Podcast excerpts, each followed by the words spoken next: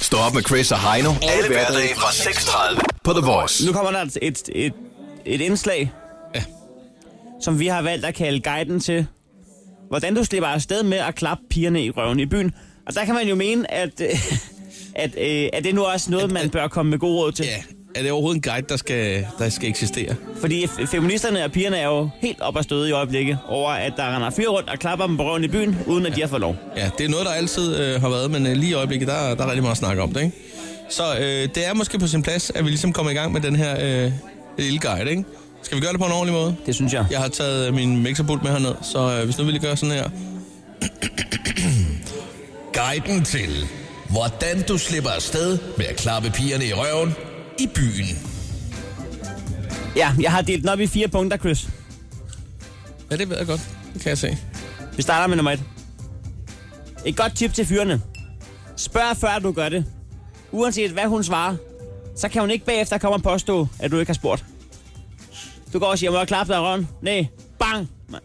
Spurgte han? Ja, det gjorde han. Ja, det gør han. Det var tip nummer et. Godt flueben med den. Nummer to.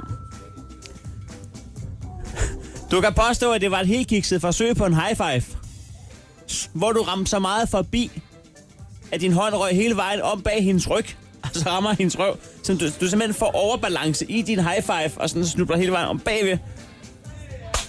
Sådan. Altså, der er ja, okay. Det kan godt være, at den skal forklare sig et par gange, før de ligesom tror på den. Men okay, ja, jo. High five! Så var hele vejen om. Bang! Okay, f- jamen flueben med den. Øhm, råd nummer tre. Ja. Se, du lige har været til bowling, og din hånd stadigvæk kører sådan semi-automatisk i bowlingbevægelse. Det kender vi alle sammen. hvor hånden kommer ned Ja. fra og op. Ja.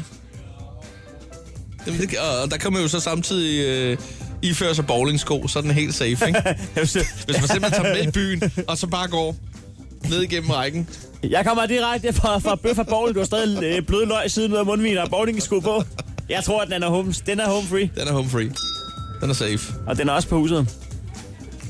Øhm, se du, at den øh, kinesiske kat, den omvendte kinesiske kat, den der altid står øh, hos øh, massageklinik eller øh, hos en frisør, så står sådan en kat, eller nede hos øh, Kina-restauranten. Lykkekatten. Lykkekatten. Der er altid, og det er jo kun med den ene arm, den gør det. Yes. og Eller du, pote. Du er den omvendte lykkekat. Din arm, den kører. Den kører ned fra op, ned fra op.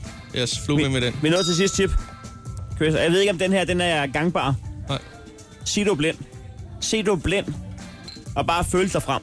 Ja. Hvis hun nu skulle sætte spørgsmålstegn ved, om du rent faktisk var blind. Og det var vist nu. Hvis og så fremt. Så, så siger du bare, ja, nu mærker jeg jo lige din røv.